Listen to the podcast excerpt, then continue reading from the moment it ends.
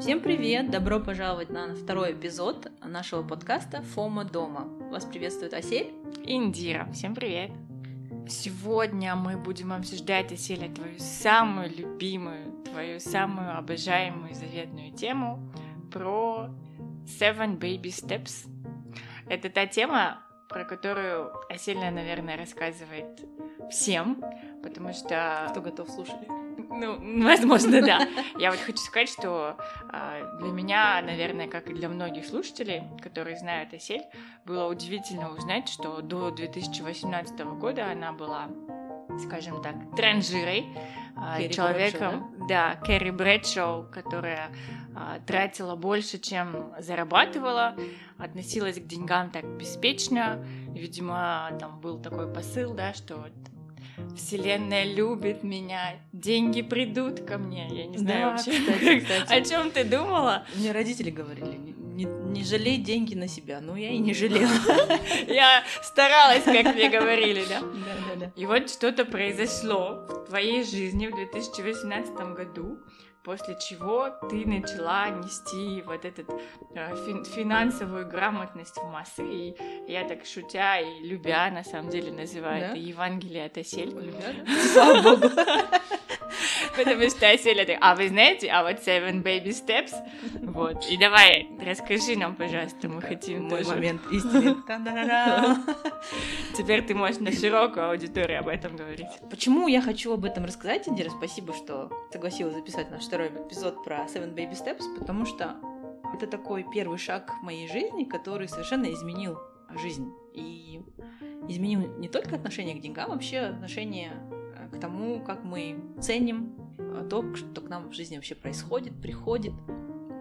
И наш подкаст называется «Фома дома», и когда мы, прежде чем мы пойдем побежим делать все то, что вызывает у нас фому, да, в том числе бизнес-проекты, идеи, очень важно закрепить для наших слушателей и для себя, я бы хотела закрепить снова и рассказать вам, что очень важно иметь правильные установки о том, как работать и управлять деньгами.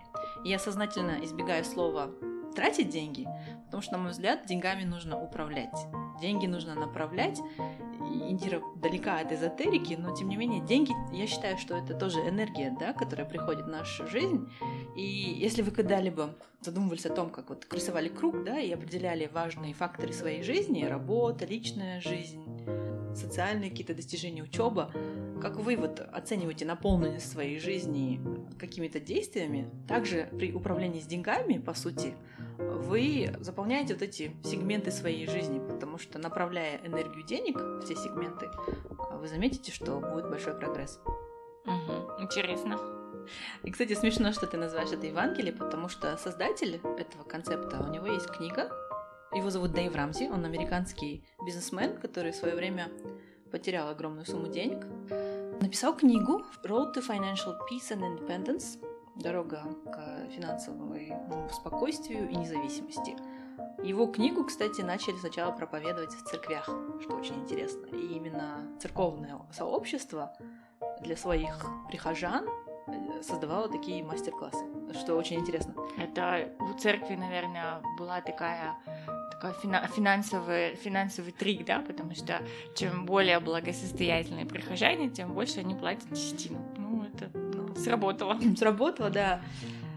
Мы поговорим о классическом варианте того, что есть Seven Baby Steps. Потом я бы хотела рассказать о том, как я была подписана на комьюнити в Инстаграме, Debt Free Community, хэштег, где люди делились своими лайфхаками о том, как им лучше всего следовать этим Seven Baby Steps. Почему называются Seven Baby Steps? Потому что это 7 детских шажков. Очень исчерпывающее объяснение. Ну, оно на самом деле захватило мой мозг, потому что мне показалось, что это легко сделать. Seven Baby Steps. Такой, Baby Steps. Такая, I can do it. Да, у меня получится. Эти шаги... Просто мы часто слышим о том, что нужно сделать бюджет, нужно инвестировать, нужно накопить деньги. Там, следуй бюджету. Легко сказать, следуй бюджету. Мне это, знаете, как 1000 раз кто-то говорил, типа, откладывай деньги, Асель. Я такая, да, и все такое. Я не знаю, положу деньги на депозит, сниму, или там закрою один кредит, открою другой кредит. В общем, такая жизнь была обычной. И вот эти baby steps, они дают тебе вот применимые в жизни такие как бы посылы. Давайте я быстро назову эти шажки. Первый шаг – это нужно накопить экстренный фонд. Угу. Да? В какой сумме? Рекомендация для Америки $1000. И, кстати, сейчас вот в комьюнити они говорят, что в связи с пандемией $1000 как экстренный фонд недостаточно. Намного лучше иметь, по крайней мере, 2-3 тысячи долларов. Для реалий Казахстана, для людей, которые имеют среднюю, да, 143 тысячи тенге, но средняя зарплата, я думаю, хотя бы 300 тысяч было бы оптимально иметь. Я помню, ты говорил, что экстренный фонд для казахстанцев достаточно в размере 150. Это я цитировала Армана Батаева, это основатель проекта Финментер, и вот он в Финментере как раз считает, что на те нужды, на которые создается этот фонд, например, там, не знаю, батарея прорвала, или нужно срочно полететь в другой город, или там, ну, в общем, на любые такие экстренные нужды, у нас в Казахстане 150 тысяч – это такая сумма, которая достаточно для того, чтобы это все покрыть. Ну и, в принципе, да, я, наверное, с ним согласна, потому что 300 тысяч – это, считай, для кого-то 2 зарплаты, наверное, будет немножко сложнее. Да, ну вот, если применить к нашим реалиям, то начните с того, что отложите на депозит, желательно не Каспи, я всем не рекомендую на Каспи, потому что с Каспи слишком легко деньги туда-сюда ходят. Отложите на какой-то депозит, в котором у вас нету карточки, где вам нужно физически прийти в банк. Отложите вот эту сумму от 150 до 1000 долларов. Если у тебя прорвет батарею, тебе нужно будет, получается, в банк прийти, чтобы снять. Ну, разве не должен быть такой очень легко доступный? Ну, хорошо, ладно. Откройте Каспи. Асель разрешила ей. Да, от 150 тысяч тенге до 1000 долларов. Рекомендация наша, следуя Дэйву Рамзи и его 7 детским шажкам, отложить экстренный фонд. И, как мы говорили, экстренный фонд – это все то, что может непредвиденно с нами случиться. Mm-hmm. Это достаточно легкий шаг, и как только вы его сделаете, лично я, когда помню, такое сделала, я почувствовала такое удовлетворение, такое, о боже, я закончила какую-то... Все те люди, которые занимают у меня деньги до зарплаты, откройте экстренный фонд, пожалуйста. Суровая Индира принесла реалии жизни. Но это на самом деле очень хороший первый шаг. Он просто дает нам задуматься о том, что происходит с нашими деньгами. Второй шаг. Заплатите все кредиты. Угу. Если у вас есть какие-то кредиты, заплатите все кредиты. А ипотека? Кроме ипотеки, да. Угу. И ты, Индира, говорила, что... Почему не первый шаг, да, заплатить все кредиты? Да, вот меня удивило, то есть если у меня есть какой-то кредит, например, потребительский, на котором я плачу 20% годовых, или кредит, допустим, на кредитную карту, да, там где-то тоже 25% годовых, почему не закрыть сначала кредит, а потом вот этот экстра фонд? Это хороший вопрос, потому что если у вас случится какая-то неожиданность, а вы все деньги направляете на закрытие кредита, вам придется снова взять кредит, чтобы покрыть какие-то экстренные нужды на данный момент. Поэтому все ваши выплаты кредита обнулятся, по сути, на тот момент. Поэтому лучше иметь своего рода подушку безопасности. Угу. И вот, подушка безопасности у вас есть, вы выплачиваете все кредиты. Знаете, вот... Звучит так просто, да, выплатить все кредиты, но тут лежит очень большая теория и подход того, как это делать. В первую очередь вам нужно определить свои обязательные расходы. Это выплаты кредита, выплаты на питание, выплаты на транспорт, если вы куда-то ездите. Жилье, да, квартплата, ипотека и все остальное. Все, что относится к стрижка, маникюр, кафе, рестораны. Что еще там может быть такое необязательное? В общем, это все то, без чего, если вы в этом месяце это не купите, вы ничего не у вас не отвалится, да. Ну, кроме Netflix. Смотря от того, какая сумма у вас долгов, Дэйв Рамзи рекомендует, если у вас особенно большие долги, отрезать максимально большое количество необязательных расходов и перейти на вот этот минимум, который вам нужен. Угу. Затянуть пояса, да? Обычно, когда люди начинают финансовую грамотность, им говорят, отслеживайте свои расходы. Для людей, которые этим не занимались, это очень сложно, на самом деле, отследить, Поэтому вы попробуйте. Я рекомендую. Мне кажется, для меня это лично сработало лучше. Я отрезала все необязательные расходы и оставила только обязательные. И потеряла всех своих друзей. Нет. Нет, а как это? Это разве не очень? Ну вот, пока ты там не выплатишь все свои долги, ну я просто гипотетически, да, у человека, который там, не знаю, 2 миллиона тенге долгов, да, сколько ему нужно сидеть только на обязательных расходах, без Netflix и без кафе, и без встреч с друзьями. Ну, это как-то грустненько. Ну, тут ты как раз и найдешь своих настоящих друзей, которые готовы встречаться с тобой в парке. Да. Кстати, мы говорили об этом в прошлом эпизоде, да, что я когда делала вот это, перестала тратить деньги для того, чтобы встретиться с друзьями, и нашла намного больше бесплатных ивентов, такие вот, как Astana Toastmasters, да? Не, ну классно, просто... 20 тысяч за полгода. Ну, я полгода ходила как просто приглашенный гест, и это было очень круто. Просто было очень много занятий, которые не требуют там больших трат, и которые приносят намного больше радости.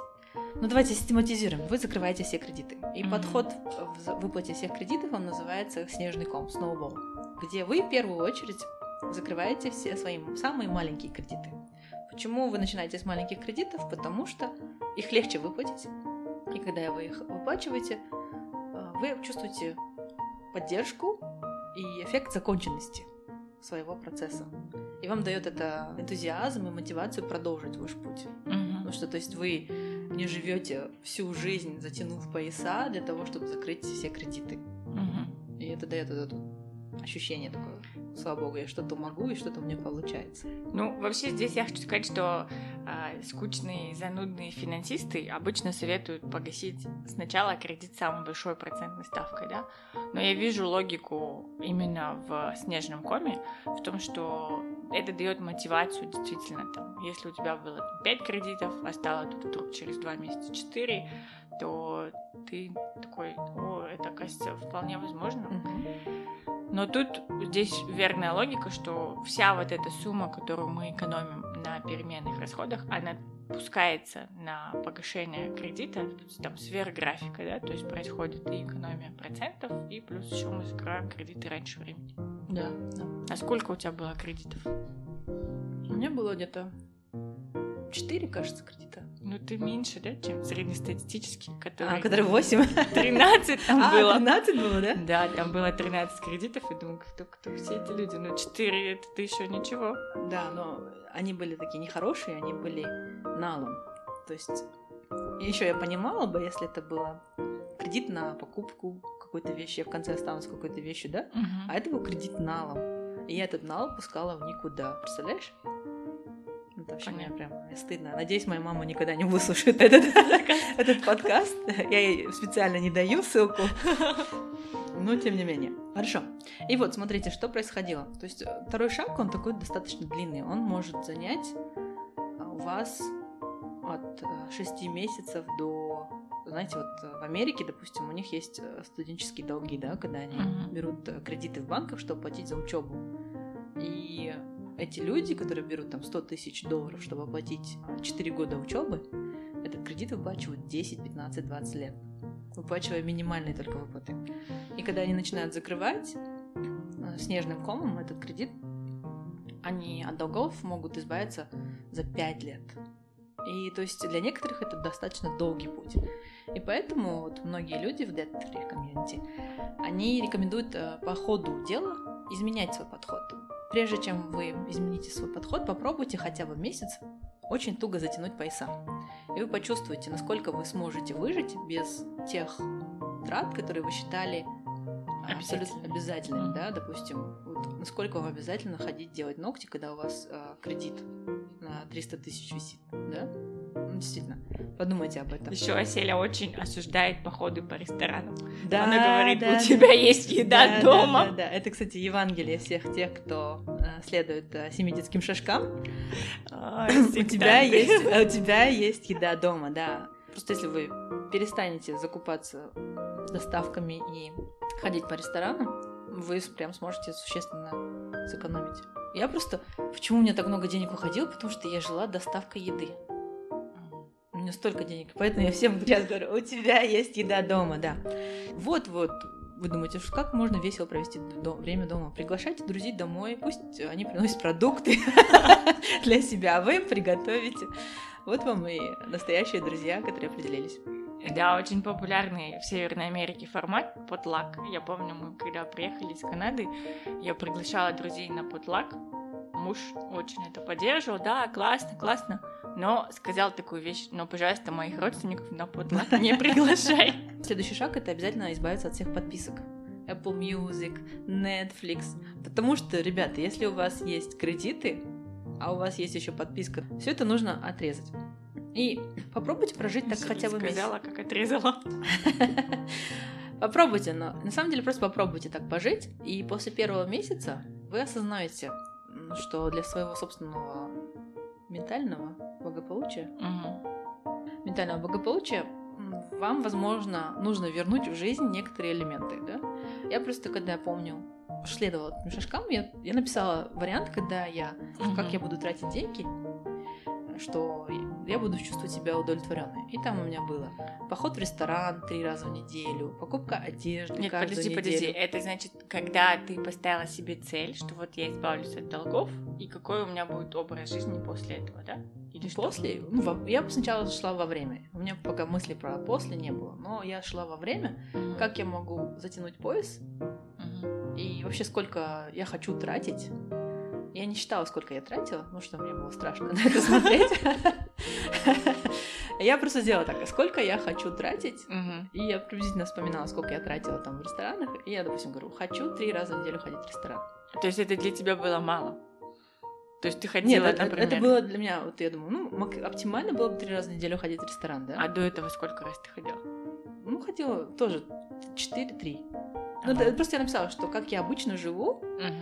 И я просто... твое качество жизни, да? Да, какое, то есть то, что я делаю каждый день, я оцифровала. Вот, я подошла, другой подход сделала. Не с точки зрения денег, а с точки зрения действий. Да, с точки зрения действий и моего удовольствия. То есть, допустим, я сказала, я хотела ходить в салоны, там, допустим, 3 раза в месяц. У меня там стрижка, маникюр, педикюр, косметолог, да? И вот это все я записала. Потом я оцифровала, что сколько мне стоят все эти вот расходы, там, покупать одежду я хотела каждую неделю. Все это оцифровала, смотрю, это у меня выходит за мою зарплату то, что я...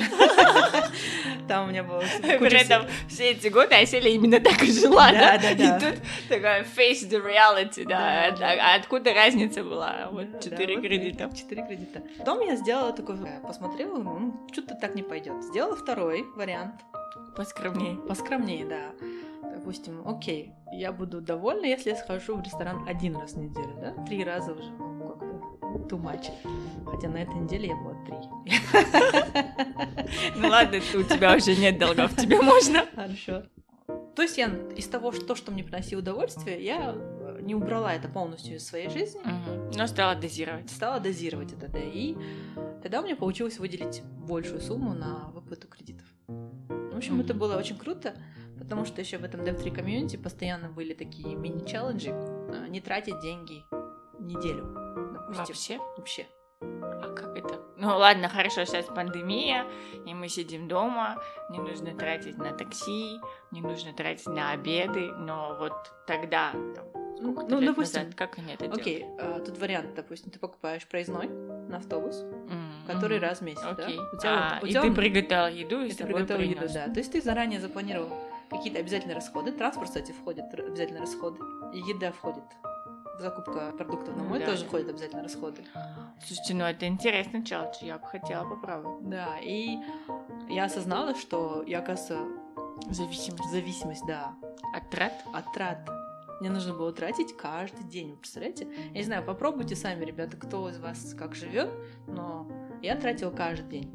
Хотя бы там 200-500 тенге мне прям необходимо было потратить, чтобы себя как-то порадовать покупкой.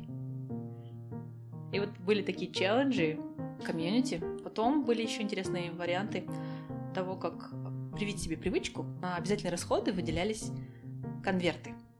То есть конверты с наличкой. Ты выделял себе, допустим, 20 тысяч на продукты в месяц. И тратила только то, что в этом конверте. Если в этом конверте денег не оставалось, то до конца месяца, ну, как бы, вот, осталась перловка. Да, да. В углу шкафа. Ни в чем себе не отказывай. Эндир. Тут приходится задумываться, да? То есть с первого раза не всегда получается, но зато ты становишься более как-то intentional. Я слышала вот тоже подкаст, в котором обсуждалась вот эта техника с конвертом, и мне понравилось, ну там, по-моему, в контексте карманных расходов для детей, ну я уже не помню нюансы, но там была идея в том, что вот если вы в начале месяца выделяете вот конверт, да, на какие-то расходы, то получается там вот как это, один день ты король, да, а все последующие дни ты там на всем экономишь. И идея была в том, что эти конверты делать там еженедельный, а может быть даже ежедневный, да, потому что когда ты устанавливаешь себе какой-то ограниченный лимит в пределах ограниченного времени, тебе легче этим всем распоряжаться. Да, хороший элемент. Действительно, потому что конверты люди пробовали делать на месяц, на неделю, на день никто не делал конверты. А, хотя да, там было, что семейная пара себе на ежедневные какие-то расходы выделяла наличные. То есть в день они могли потратить, ну, там, потому что им нужно было. Ну, ты тоже, получается, так делала, да? Ты себе сделала конверт на месяц, на неделю? Можно делать эти конверты виртуальными. Я пробовала наличкой. Но наличка не очень удобно было, на самом деле, в нынешние дни. У меня просто было записано, что сколько я могу потратить на каждый элемент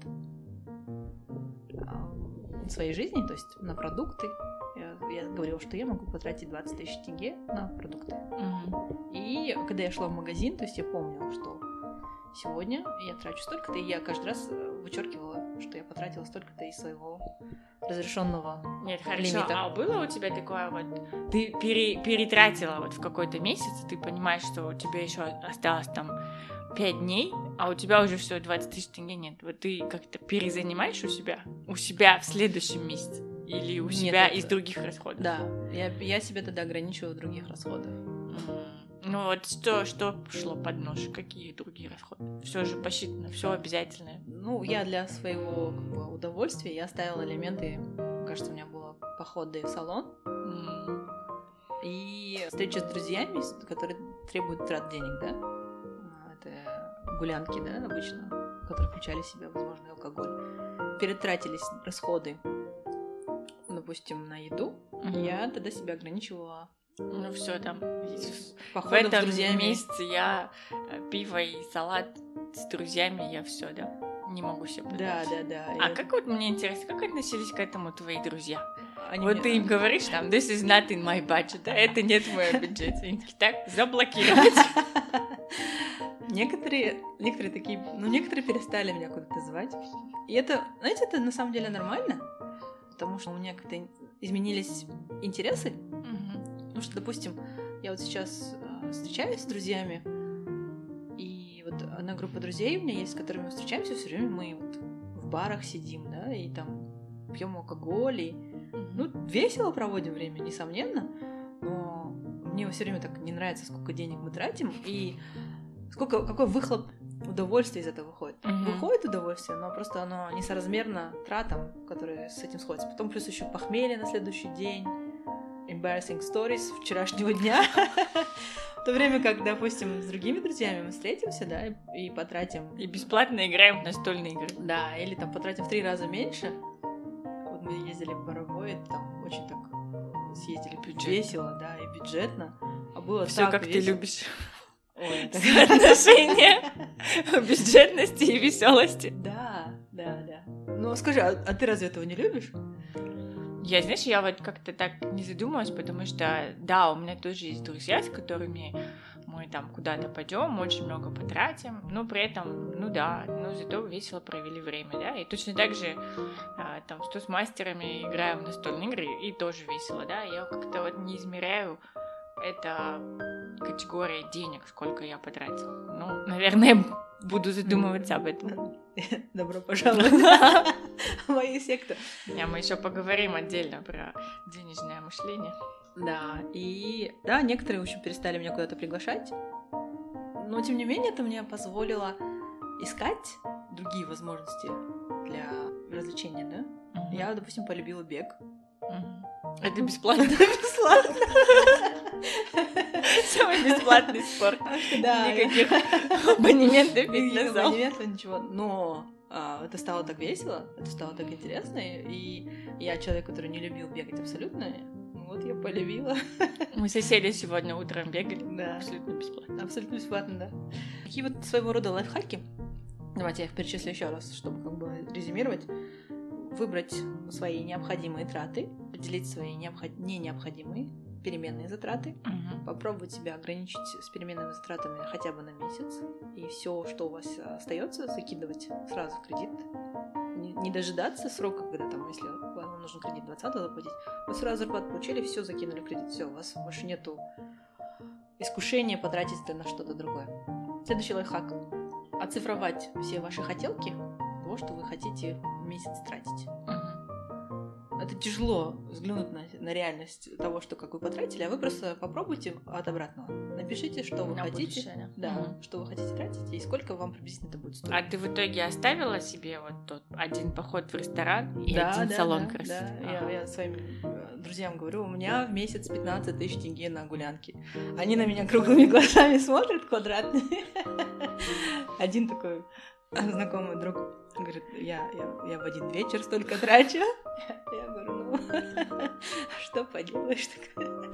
Ты сегодня 3000 потратила за завтраком. Да. Не, эта сумма 15 тысяч актуальна, да, до сих пор? Она у меня варьируется. Я буду к тебе присматриваться. Она у меня варьируется в зависимости от месяца, да. Но тут еще тоже ведение бюджета. Важно иметь гибкость. Я помню, что я начала с родителями вести бюджет. И я их говорила, садись, мама, давай сделаем бюджет. А мне мама с криком такая, что ты меня контролируешь, я взрослая женщина. Я не контролирую.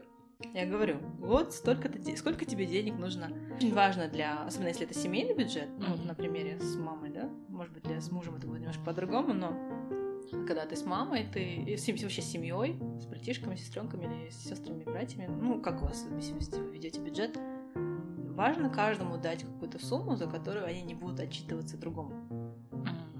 И нужно ее заранее говорить, потому что если вы такую не оставляете сумму,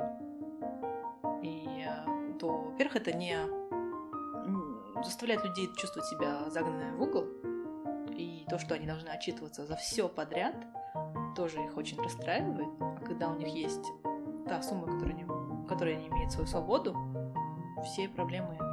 Помнишь, как мы говорили о Куаныше, предлагали ему сделать статью расходов «Жена»? Это, конечно, такой... Да, там просто была предыстория вопроса, что у одного друга жена тратила и отказывалась отчитываться. И он говорит, я не знаю, как это в бюджете отразить. Говорю, просто делай статью, которая называется «Жена». Да. И все. Да. В общем, очень важно иметь такие статьи расхода. Я очень рекомендую.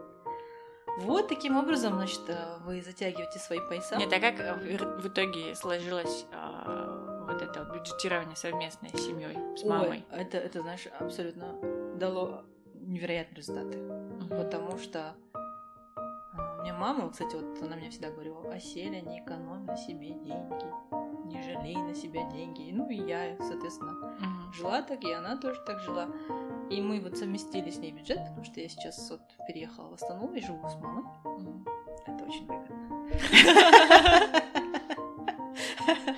И свою квартиру я сдаю в аренду, а живу в маминой. Это не навсегда, но, в общем, не бойтесь, короче.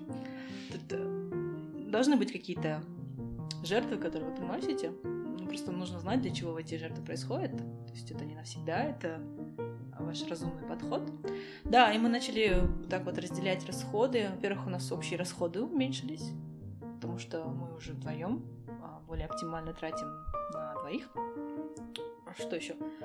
Мы совместно откладываем. У нас вообще, когда два дохода, это так шикарно. Я не знаю, просто мы столько лет, мы вдвоем с мамой, и столько лет у нас всегда были отдельные доходы, отдельные расходы, и никто из нас не создавал хорошую финансовую подушку. Тут мы скооперировались, и просто вообще снежный ком именно роста денег возник. Совершенно невероятный. Стучу по дереву. общем, рекомендую всем попробовать. Но мама, получается, уже не сопротивляется, ей самой нравится. Ей самой нравится, она даже приходит и говорит: а Селя, давай отчет. А это человек, который 3 месяца, как только я говорила слово бюджет, она убегала в другую комнату, закрывалась и говорит: не беспокой меня. И сейчас она вообще с радостью, и вот результаты нам на лицо просто. Нет, а вот то, что ты говоришь, нужно знать, какая у тебя цель, и что это не навсегда. Вот когда мы обсуждали долги, там свет в конце тоннеля был понятен, да? То есть вот ты расплачиваешься с долгами, и потом уже вот этот образ жизни, да, такой очень, как мы сказали, затянув пояса, да, что ты знаешь, и это тебя мотивирует, что вот до конца года в декабре у меня по графику я со всеми долгами расплачусь, и там вздохну спокойно, да. А вот в твоем случае, что является там вот этим критерием, к которому ты придешь и скажешь: все, я там достигла, могу чуть-чуть расслабиться? Или ты вот вообще не планируешь расслабляться? Что такое расслабиться? Следующий вопрос. Просто я не хочу, чтобы у слушателей, которые, у нас люди привыкли, да, там жить на широкую ногу, себя баловать, ничего от себя не жалеть, думать, что вот есть энергия денег, я должен там, чем больше я трачу, тем больше они ко мне возвращаются. А вселенная меня любит, да, чтобы у людей не сложилось такое впечатление, что вот ты прям себя в ежовых рукавицах держишь и там отказалась от каких-то там мирских и земных удовольствий, и они, послушав тебя, могут сказать: нет, это точно не для меня, я так не хочу, меня, в принципе, все устраивает. Да, кстати. Вот что для тебя было там критерием успешности твоей системы? Ну окей, ты расплатилась с долгами. А дальше вот ты расплатилась с долгами, но ты продолжаешь там тратить 15 тысяч тенге в месяц на рестораны и прочие гулянки. Вот да, что тебя мотивирует? Меня мотивирует, в первую очередь, конечно, первый шаг для меня — это чтобы для моей мамы, да, создать пенсию. Чтобы у нее, вот она выйдет на пенсию, она закончит работать, чтобы у нее был такой доход, лично ее, созданный моими усилиями, от активов, от пассивного источника дохода, который будет ее полностью содержать. Чтобы хорошая дочь. Чтобы дам послушать этот эпизод своим детям. Да, вот это как бы цель номер 1. Цель номер 2 у меня: я хочу заниматься тем, что мне нравится, что пробовать, экспериментировать, запускать бизнесы и иметь в то же время какие-то активы, да, которые будут приносить мне доход и которые будут моей подушкой безопасности, если какие-то дела, которые я буду делать, не выстрелят. То есть тогда я могу не задумываясь о том, насколько мне страшно или насколько это высокорискованно заняться всем этим. Я уже потихоньку этим занимаюсь. Но хотелось бы просто иметь вот такую абсолютную свободу, делать все то, что тебе нравится, все то, что тебе хочется, и не бояться, что это может тебя вогнать в какую-то яму долговую. Супер. А вот через сколько лет ты к этому придешь? Какой у тебя план? Ага, включилась ментор Индира. Это хороший вопрос, который мы обсудим. Вот мы заговорили о 3 шагах, да? Первый шаг — накопить от 150 тысяч тенге до 1000 долларов. Второй шаг – выплатить все долги, да? Да. Да, но на самом деле, почему я долго это рассказываю? Потому что легко сказать «выплатить все долги», но мне кажется, вот эти лайфхаки, которые мы перечислили, конверты, оцифрование своих нужд, введение какого-то лимита на свои нужды, если у вас есть родственники, совмещение бюджета, которым вы вместе живете, очень помогает. И действительно, на мой взгляд, это очень практичные шаги. Я просто перечислила именно то, что зашло очень хорошо мне. Но если вам интересно, я рекомендую, если вы по-английски говорите, хэштег Debt Free Community и почитать, что люди вообще пишут, что еще они делают, и то, что я, кстати, вообще, что привело нас к Фома дома, и вообще из пассивной агрессии в пассивный доход. Именно вот люди из Debt Free Community, они делали, помимо того, что они затянули пояса, они начинали искать дополнительную работу, чтобы закрыть свои кредиты, закрыть свои долги. У меня не было, слава богу, настолько больших долгов, чтобы не смочь своей зарплатой закрыть долги. Но вообще идея-то мне понравилась, что круто. И в тот момент, я помню, начала преподавать английский по вечерам. Да, То есть ты целенаправленно начала искать, какие твои навыки могут тебе принести дополнительный доход, да? Угу. А что ты еще пробовала, кроме Skyeng? Что еще кроме английского?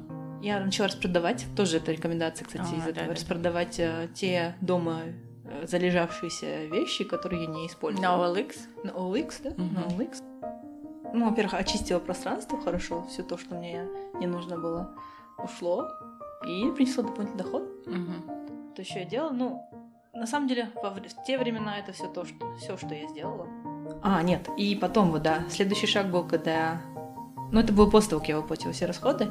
Я просто переехала в Астану и купила себе квартиру здесь. И подумала, зачем мне жить в квартире, когда я могу ее сдавать и жить с мамой. А мама у тебя уже жила в Астане? Мама уже жила в Астане. Mm-hmm. А мама была счастлива? А, мама? Но я у нее единственный ребенок, поэтому у нее нет выхода. Ну, это тоже, да, индивидуально. Да, люди могут приехать и не найти комнату, ну, где жить, да, но то же самое, просто...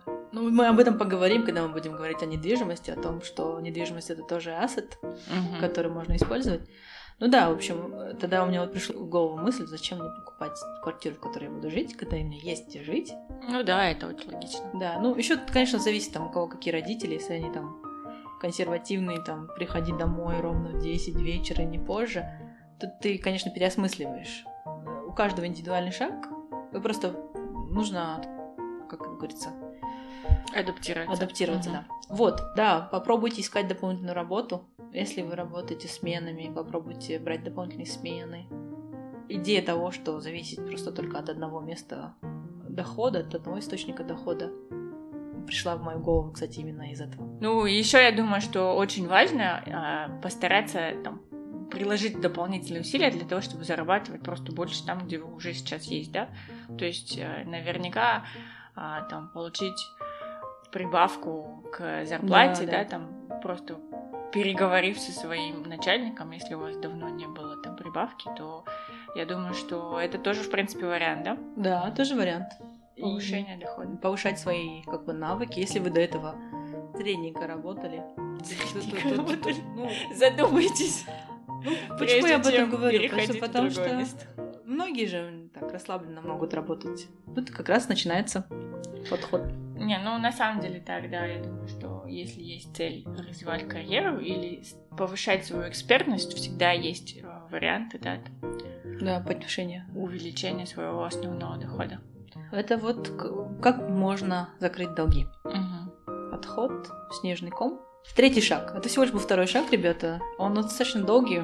И мне нравится, что на него дается именно так много времени, потому что, ну, это тяжело вырваться. Если вы попали в долговую яму, из нее нелегко вырваться.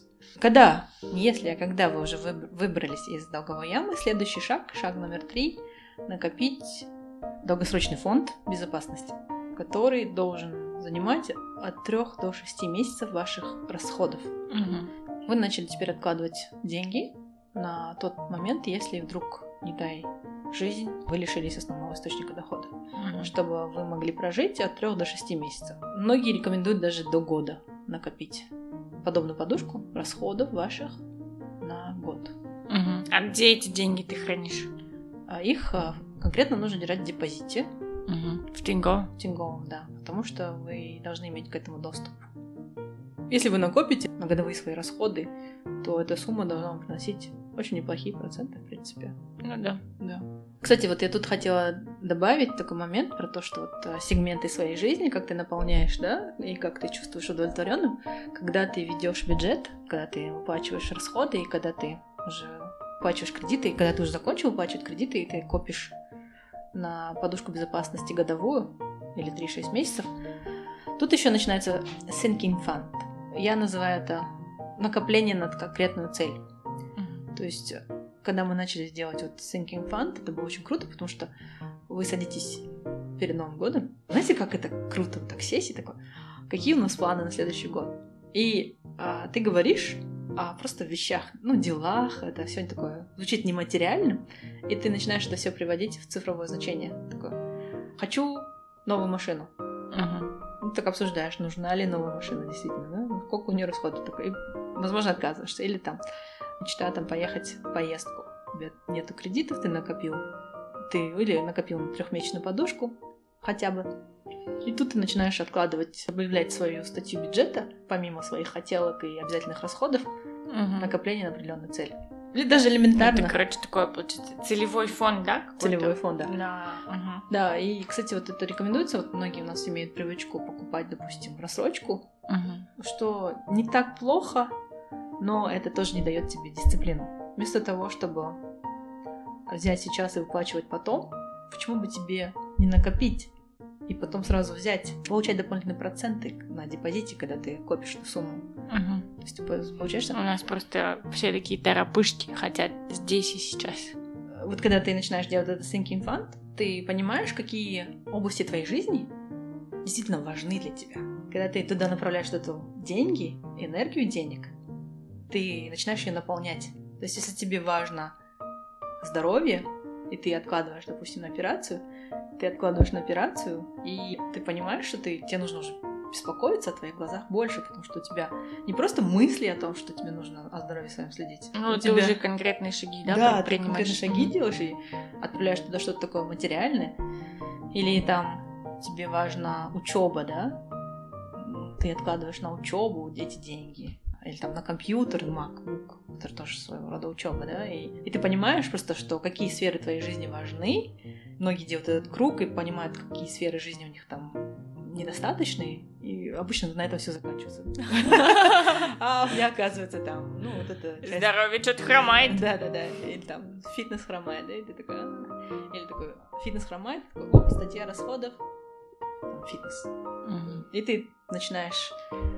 Вот поэтому вот этот вот целевой накопительный фонд, он становится своего рода, знаешь, вот этой диаграммой, когда ты важные элементы своей жизни действительно наполняешь смыслом, деньгами. Энергией денег. Ага, и на что вы создали свой thinking fund? Какая у вас такая цель, которая вас с мамой обеих мотивировала? Мама хочет жить на пенсии на берегу моря, и вот сейчас мы работаем над тем, чтобы обеспечить ей жилье на берегу моря, что к ней приезжали внуки на берегу моря. Ну, в общем, да, это такая классная цель. И я, кстати, недавно писала, что в 2020 году 90% моих желаний исполнилось. Потому что они были конкретизированы, оцифрованы, и, соответственно, у меня уже... Получали достаточное финансирование. И это тоже, да, потому что когда ты вот так, действительно, эту энергию денег ты направляешь, даже просто элементарно ты такой открыл депозит, и он называется там на MacBook, и ты, вот ты в Каспии назвал депозит на MacBook, и ты уже вот такой, не будешь из этого на MacBook вытаскивать. Но прежде, конечно, нужно вот эти вот понять, насколько вот твои хотелки нынешние, да, которые вот есть, насколько они для тебя важны. Вот, и поэтому второй шаг, когда выплачиваешь кредиты, и тебе нужно хотя бы месяц пожить на абсолютном минимуме, потом понять, что из всех твоих хотелок ты готов оставить в своей жизни, что не готов. У каждого все индивидуально. Тоже у меня гибкий бюджет. Если в какой-то момент я хочу себе позволить что-то, я позволяю, но потом, конечно, я компенсирую это в следующем. Ну, главное, что тебе комфортно, и это работает для тебя. И я думаю, что многие, ну, в смысле, я не думаю, а я знаю, что многие новогодние резолюции так и остаются резолюциями, да, и 90% это просто там, потрясающий результат. Я думаю, что год нужно судить по результатам, а не по тому, там, что у тебя из месяца в месяц где-то переходит бюджет. Ну окей, какой у нас получается следующий шаг после того, как у нас накопилось на 3, 6 или 12 месяцев? Да. Именно расходов я хочу здесь подчеркнуть. Это не доход, а расход, да. Обязательные расходы. То есть, если вы лишитесь работы, сколько у вас будет денег, чтобы прожить, не умирая. Я люблю говорить, что не умирая, потому что, ну, это дает такую драматичность и важность момента. Следующий шаг — копить на пенсию. Ничего себе шаг. То есть у вас уже есть привычка вести бюджет, у вас есть привычка иметь накопительные фонды, краткосрочные накопительные фонды. И следующий шаг — это вы откладываете. Рекомендация 15% на пенсию. Это помимо твоего депозита? А как это работает? То есть у тебя есть депозит вот там на что-то, да, на MacBook, не знаю. какой-то sinking fund для долгосрочной цели. У тебя, я знаю, есть еще инвестиции, да, твой инвестиционный портфель, и плюс еще 15% отдельно ты выделяешь на пенсию, да? Это так интересно, что ты пришла, сколько я помню, из твоих эфиров, которые мы обсудим еще, ты пришла по работе, да? Ты была связана по работе с инвестициями, и ты пришла к инвестициям через вот работу, да? Ну, можно так сказать. Я пришла к инвестициям через бюджетирование. Ты американский же финансовый гуру. В Америке нету единого накопительного пенсионного фонда, который сразу с тебя 10%. И слава богу. Да. И там люди целенаправленно открывают специальные счета, да, на которые они закидывают деньги на пенсию. Они по-разному. Их много, мы не будем об этом сейчас говорить. Но многие молодые до 30-35 лет вообще ничего не откладывают на пенсию. То есть у них нету ни НПФа, нет ничего, и они вообще даже не откладывают. Поэтому четвертый шаг у них откладывать 15% на пенсию. Как я это адаптировала для себя? Вернусь к комьюнити, Debt Free Community. Потому что они очень часто рассказывали о том, что я закинул 70% своего дохода в инвестиции. И инвестиции и пенсии для них это было взаимозаменяемое слово. Инвестиции именно в ценные бумаги. Ну да. Потому что брокерский аккаунт.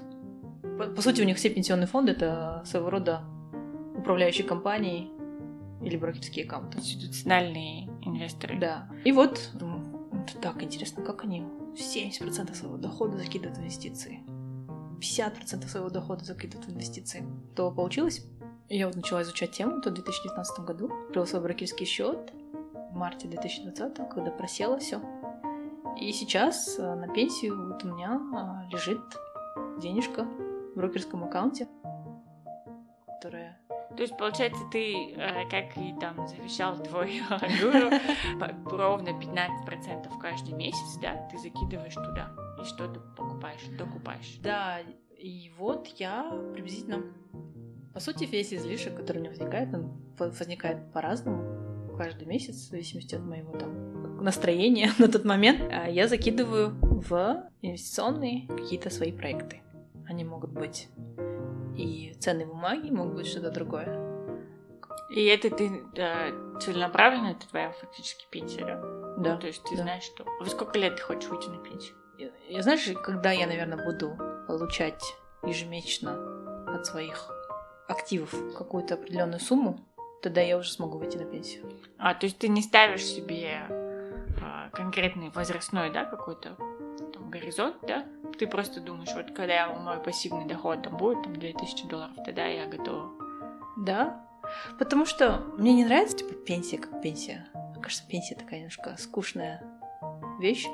Я на пенсию смотрю как на то время, когда у меня не будет активного дохода от основной работы. Ну, я поняла. Мне кажется, у нас вот само слово пенсия вызывает тоска и тлен, да, и кладбище надо ползти. Правильно, мне кажется, нужно говорить не пенсия, а когда у тебя будет финансовая независимость. Да. То есть финансовая независимость — это когда, как я говорю, да, там, вне зависимости от того, что мы делаем в этом месяце, у нас есть стабильная рента, стабильный пассивный доход на там, все наши желания. Да. Угу. Ну, звучит вдохновляюще. Шаг был номер 5. И из 7 детских шажков это 5 шагов, которые я сейчас следую. И они очень крутые. Они поменяли мою жизнь и дали возможность ценить вещи, которые не стоят денег больше. Такая ирония. Я все еще никак не могу от этого отойти. Насколько это такая ирония, да?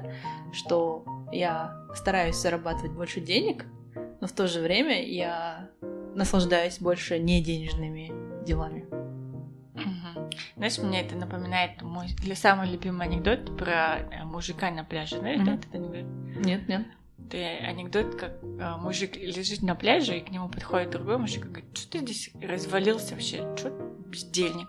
Он говорит: ну, я вот наслаждаюсь жизнью. И тот ему говорит: ну, ты же мог бы вот там вот песок продавать, вот здесь берешь, туда едешь, там продаешь, зарабатываешь деньги, ты такой полезный. Он говорит: а зачем? Он говорит: ну, чтобы потом ничего не делать. Он говорит: ну, я уже ничего не делаю. То есть мы, наверное, себе ставим такие цели, да, чтобы я ничего не делать. Иногда себе ставлю цель, да, вот я там на той условной пенсии, да, я теперь, наверное, буду называть это финансовая независимость, что я там буду делать только то, что я хочу, да, только там любимыми проектами. Но иногда ловлю себя на мысли, что, в принципе, я и сейчас могла бы этим заниматься, да, то есть я и сейчас могла бы заниматься там любимыми проектами, но, да, заставляет задумываться. И мы же еще не узнали шаг номер 6 и шаг номер 7. Шаг номер 6 — это накопить на университет, обучение ваших детей. Угу. А вот это Debt Free Community, они какие у них есть лайфхаки на эту тему? Или ты не читаешь? Да, с этой темой пока не соотношусь. Я в другой весовой категории пока. Но я надеюсь, мои дети поступят на бесплатное обучение. Да, все жадные финансисты так думают. Максимум, на что я накоплю тебе и на что тебе дам, это билет в один конец в другую страну. А дальше там сама. Мне кажется, знаешь, это все-таки важно. Потому что я вот видела людей, когда я училась в Канаде, канадцев, которые сами платили за свою учебу. Они подрабатывали летом, или они брали вот эти студенческие займы, да, и они были свободны в выборе своей профессии. Mm-hmm. Они шли туда, куда они действительно думали, что им нужно. То есть они не были обязаны перед родителями, потому что родители им помогли и заплатили. Родители на них не давили, почему ты на это учишься, или почему ты не учишься, или как ты учишься. И они все настолько осознанно ходили и учились, или вот те, кому было пофиг, они и не учились. Они там шли баристами, официантами, да? И тут имеется в виду те, за кого мама папа платили, да?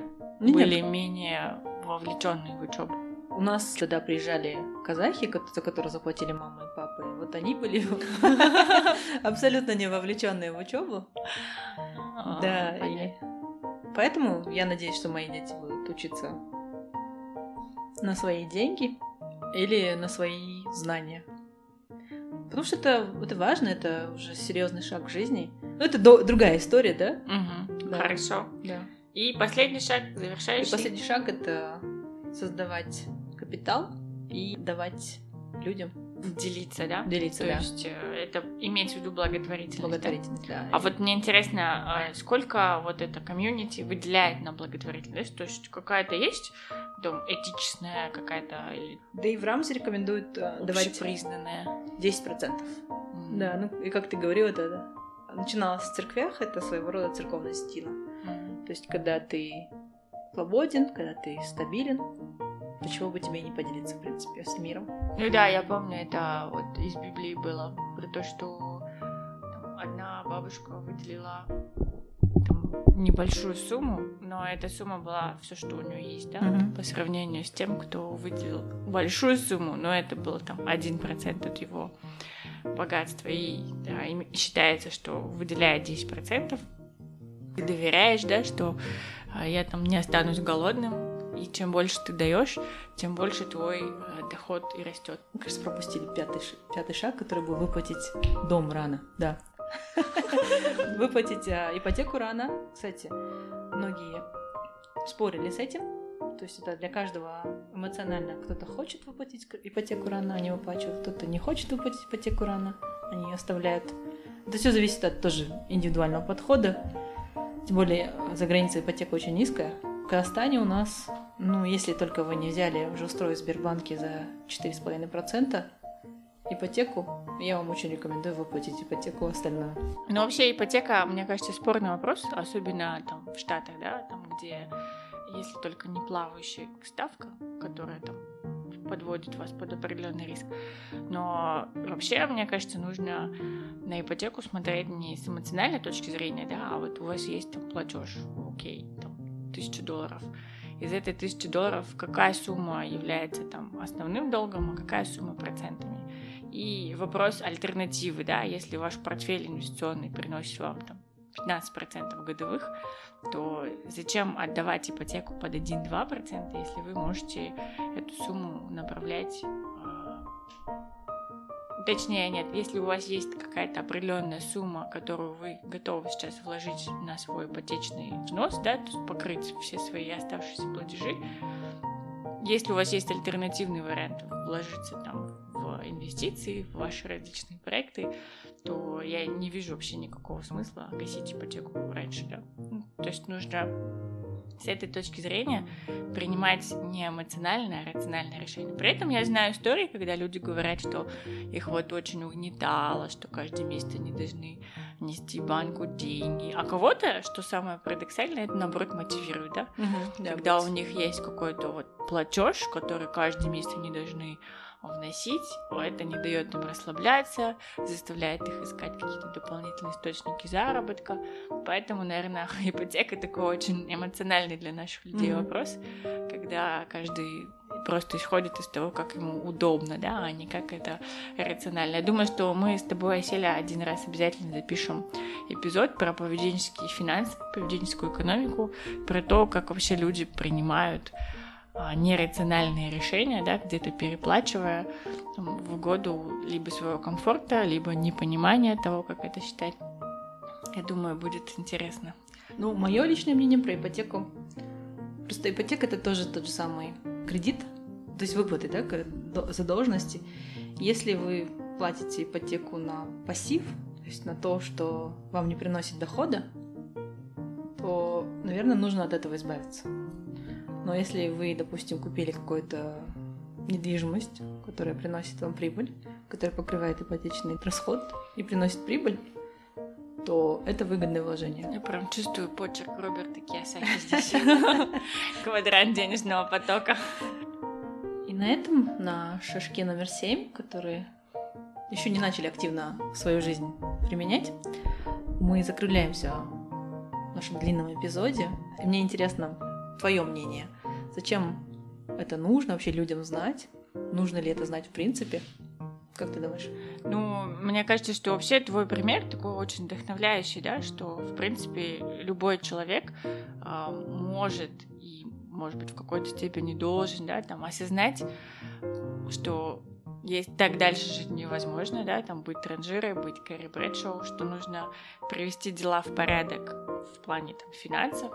И я часто слышу мнение, что люди говорят, ну, это вот финансисты это делают, или там собранные люди делают, какие-то там аккуратные люди делают, да, но на самом деле, что в какой-то момент просто понять, что это важно, нужно, и с помощью, в принципе, действительно достаточно легких шагов, там, шаг за шагом к этому прийти. Я думаю, что очень крутая, вдохновляющая история, Асель. Спасибо большое тебе за то, что поделилась. Наконец-то Аселя без перебиваний рассказала все свои Евангелия. Да. У нас сейчас на Инстаграме подписано 126 человек.